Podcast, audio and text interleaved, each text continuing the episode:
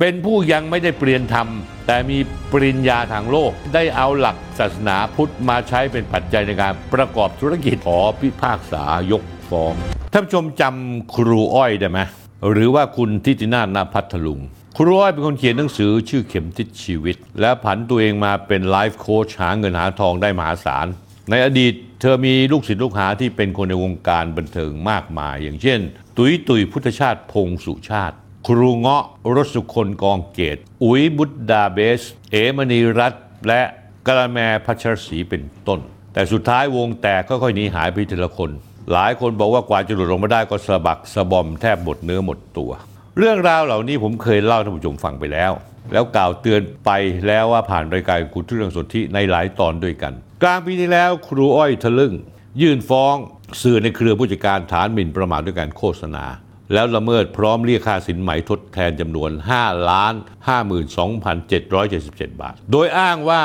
เพจ Facebook ในวันที่ 9 พฤษภาคม 2566 Facebook ของผู้จัดการสุดสัปดาห์ โพสต์ภาพนางสาวทิตินาถและบุคคลในวงการบันเทิงอื่น และมีข้อความในภาพว่า รวมคนดังชีวิตวิดพังเพราะเข็มทิศและเขียนข้อความประกอบภาพ ว่าเป็นประเด็นต่อเนื่องสำหรับคอร์สหลักสูตรเข็มทิศชีวิตของครูอ้อยทิตินาถนพัทลุง หลังคนในวงการต่างทยอยถอนตัวออกจากวงจรของเจ้าตัวมากขึ้น ทั้งนี้หากย้อนกลับไปต้องบอกว่าคอร์สการจัดสัมมนาปรึกษาปัญหาชีวิตของเจ้าตัวนั้นมีปัญหามาตั้งแต่แรก ๆ แล้ว และก็มีคนดังหลายคนชีวิตต้องพังเพราะเข็มทิศเมื่อครูอ้อยฟ้องมาเราก็ต้องสู้ เหมือนสุภาษิตจีนบอกว่าเมื่อมีน้ำหลากหลายมาก็ต้องตั้งเขื่อน สร้างเขื่อนเพื่อกันน้ำ 12 กุมภาพันธ์ที่ผ่านมาเนี้ยศาลอาญากรุงเทพใต้มีคำพิพากษายกฟ้องคดีดังกล่าวทำไมผมต้องเอามาเรื่องนี้มาพูด เพราะว่ารายละเอียดคำพิพากษาที่เขียนออกมานั้นลึกซึ้งน่าสนใจมาก เป็นครั้งแรกในชีวิตที่ผมได้อ่านคำพิพากษาที่อ้างอิงหลักธรรม แล้วก็ต่อเรื่องมาทางหลักโลก โดยใช้หลักธรรมเนี่ย เป็นฐานสำคัญเป็นหลักสำคัญในการพิพากษาเรื่องทางโลก ผมจะอ่านต่อไปเนี่ยจะเป็นคำพิพากษาฉบับย่อ ท่านเขียนอย่างนี้ครับท่านผู้ชมสารพิเคราะห์แล้วเห็นว่า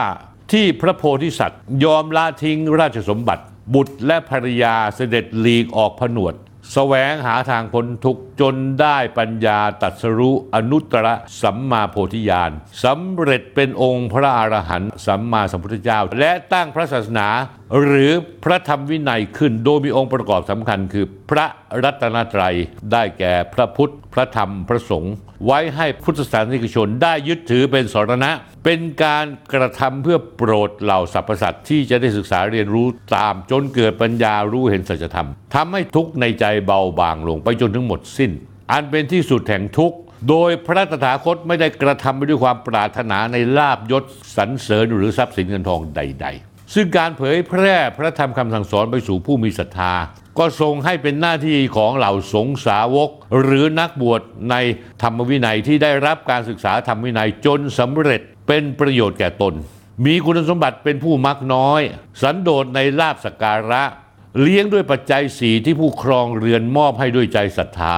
เที่ยวจาริกไปเผยแพร่คำสอนและชี้ทางแห่งความสุขความเจริญในชีวิต ให้แก่คฤหัสถ์ผู้ครองเรือน ให้เกิดความเลื่อมใสศรัทธาในพระรัตนตรัย มีความเห็นชอบเป็นสัมมาทิฏฐิได้ตาปัญญาเป็นแสงสว่างของชีวิต ก็ย่อมจะพบกับชีวิตใหม่ ที่มีคุณค่ากว่าการได้ทรัพย์สินอันใดในโลก เพราะแม้แต่จะยังทำให้ถึงที่สุดแห่งทุกข์ไม่ได้ในอัตภาพนี้ ก็ต้องได้เป็นมนุษย์สมบัติ สวรรค์สมบัติในอัตภาพต่อต่อไปอย่างแน่นอน ส่วนการดำรงอยู่อย่างมั่นคงของพระศาสนา เป็นที่พึ่งของเหล่าสรรพสัตว์ชั่วกาลนาน พระองค์ทรงมอบให้เหล่าพุทธบริษัท 4 อันประกอบด้วยภิกษุภิกษุณีอุบาสกอุบาสิกา ช่วยกันกระทำโดยภิกษุและภิกษุณีนั้นต้องอยู่ในพระธรรมวินัย อุบาสกและอุบาสิกาต้องมีความเคารพในพระรัตนตรัยเป็นต้น ดังนั้นเมื่อน้อมใจเข้าไปพิจารณาหลักการสำคัญของพระศาสนาตามพระประสงค์ที่กล่าวมาข้างต้น และความต้องการอยากพ้นทุกข์ของมนุษย์เข้าด้วยกันนั้น ผู้ที่เป็นผู้สนานิกลย่อมต้องยอมรับว่าพระธรรมคำสั่งสอนที่ได้ประทานไว้ให้โดยพระมหากรุณานั้นย่อมเป็นสิ่งที่ประเสริฐสูงสุด มีคุณค่ายิ่งกว่าทรัพย์สินใดๆในโลก และเป็นประธานการประธานให้เปล่าไม่ต้องใช้เงินหรือทองเข้าแลกดังนั้นจึงไม่เป็นการสมควรอย่างยิ่งที่เราพุทธบริษัทสี่ผู้ใดผู้หนึ่งที่ได้เรียนรู้พระธรรม และอาศัยพระธรรมนั้นออกมาแสดงเพื่อการค้า หรือเพื่อแสวงหาผลกำไร เพราะเป็นการตีราคาพระธรรมคำสอนเทียบค่าเงินทอง เป็นการกระทำที่ไม่เคารพต่อพระรัตนตรัยประการหนึ่ง เป็นหนทางที่จะนำไปสู่การเบียดเบียนทางทรัพย์สินเงินทองได้ประการหนึ่งทำให้บุคคลที่ยังไม่ได้มั่นคงในพระรัตนตรัยพากันเสื่อมถอยหนีห่างจากศาสนาประการหนึ่ง ถ้าอยากดูรายการนี้ไม่มีอะไรสะดุดหรือติดขัด กดไลค์กด Follow และกดแชร์ YouTube ก็เช่นกันท่านผู้ชมครับ เมื่อท่านเข้า YouTube เพื่อดู YouTube เนี่ยถ้าให้ท่านกด Subscribe แล้วกดไลค์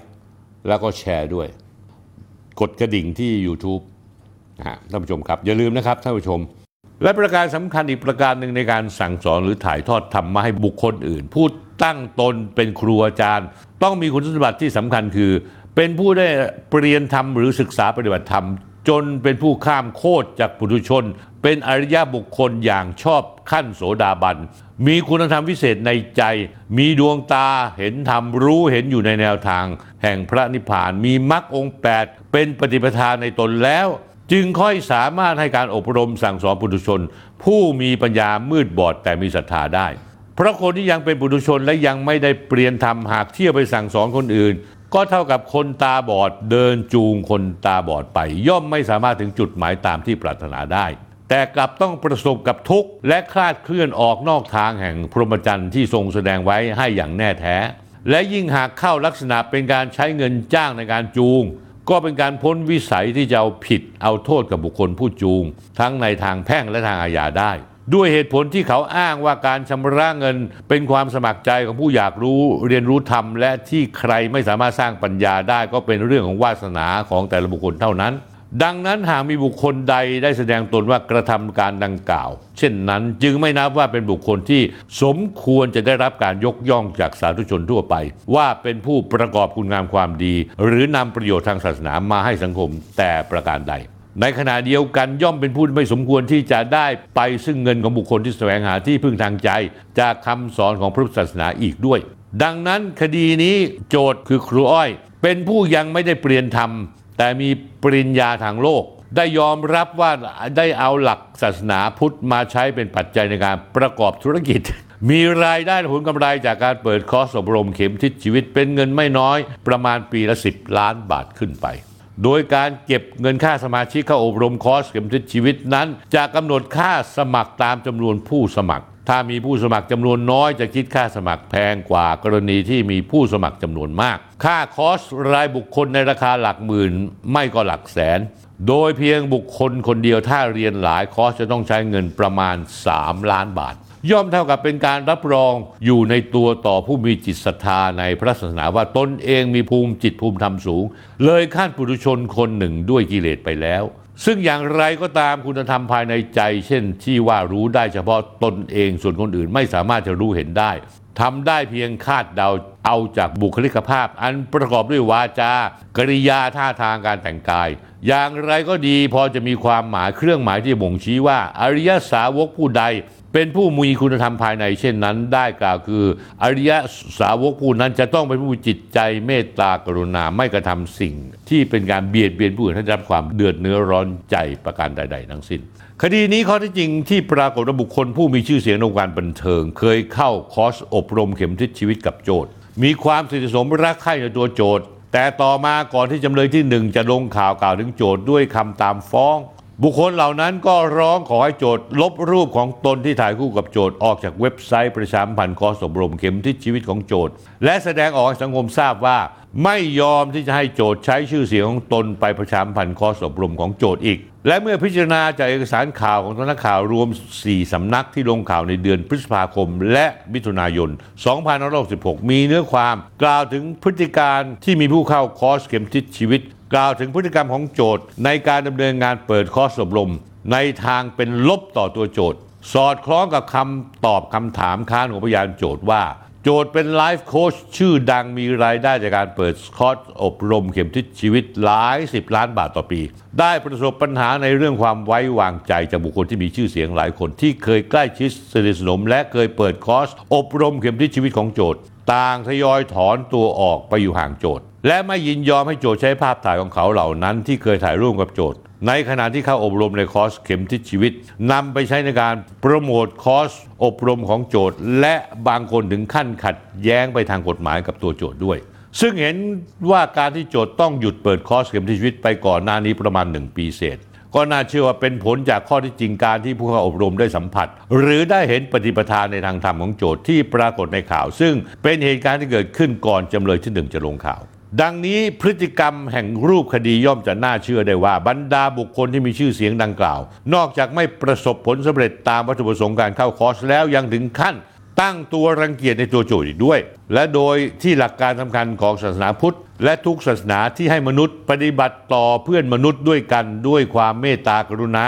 ไม่เบียดเบียนซึ่งกันและกัน ทั้งนี้เพื่ออยู่ร่วมกันในสังคมด้วยความผาสุกแล้ว เมื่อพิจารณาตามพฤติกรรมแห่งการกระทำของโจทย์ตามดังกล่าวข้างต้น จึงเชื่อได้ว่าตัวโจทย์เป็นคนที่ได้กระทำให้บุคคล ผู้เสียเงินสมัครเข้าอบรมคอร์สเข็มทิศชีวิต ได้รับความเดือดร้อนเสียหาย ทั้งในด้านชื่อเสียงและเงินทอง จึงนับว่าเป็นการกระทำที่ไม่ชอบโดยหลักธรรม อันเป็นหลักการของศาสนาพุทธดังนี้ โจทย์จึงไม่อาจอาศัยการกระทำที่ขัดแย้ง ไม่ตรงและไม่เป็นไปตามคำสอนด้วยคำสอนของพระศาสดา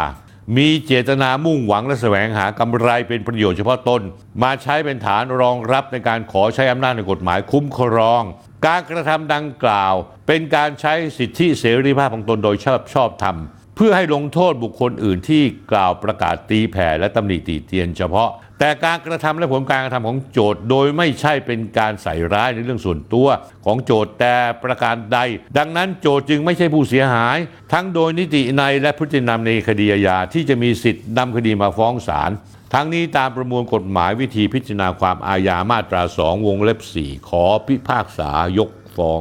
นี่ไงนะครับท่านผู้ชมความจริงที่มีหนึ่งเดียว คำพิพากษาฉบับนี้ผมอ่านอย่างละเอียดทุกตัวอักษรแล้ว ผมต้องขอคารวะท่านผู้พิพากษาหรือว่าเป็นผู้ที่มีธรรมอยู่ในใจ นอกจากใจจะมีธรรมแล้วยังสามารถเชื่อมธรรมเข้ากับเหตุการณ์ทางโลกได้ และสามารถถ่ายทอดธรรมนั้นออกมาได้ชัดเจนแจ่มแจ้งทุกจุด สำหรับครูอ้อยเมื่ออ่านคำพิพากษาแล้ว หากจะกลับไปทำหากินแบบเดิม ตั้งตัวเป็นอาจารย์สอนธรรม ทั้งที่ตัวเองเป็นปุถุชนคนธรรมดา คราวนี้อาจจะยากหน่อยเพราะศาลท่านกล่าวชัดแล้วว่า พระธรรมคำสั่งสอนของสมเด็จพระสัมมาสัมพุทธเจ้า เป็นสิ่งประเสริฐสุด มีคุณค่ายิ่งกว่าทรัพย์สินใด ๆ ทั้งสิ้น เป็นการประทานให้เปล่า ไม่ต้องใช้เงินหรือใช้ทองเข้ามาแลกถ้าอยากดูรายการนี้ไม่มีอะไรสะดุดหรือติดขัด กดไลค์ กด Follow และกดแชร์ YouTube ก็เช่นกันท่านผู้ชมครับ เมื่อท่านเข้า YouTube เพื่อดู YouTube เนี่ยถ้าให้ท่านกด Subscribe แล้วกดไลค์แล้วก็แชร์ด้วย กดกระดิ่งที่ YouTube นะฮะท่านผู้ชมครับ อย่าลืมนะครับท่านผู้ชม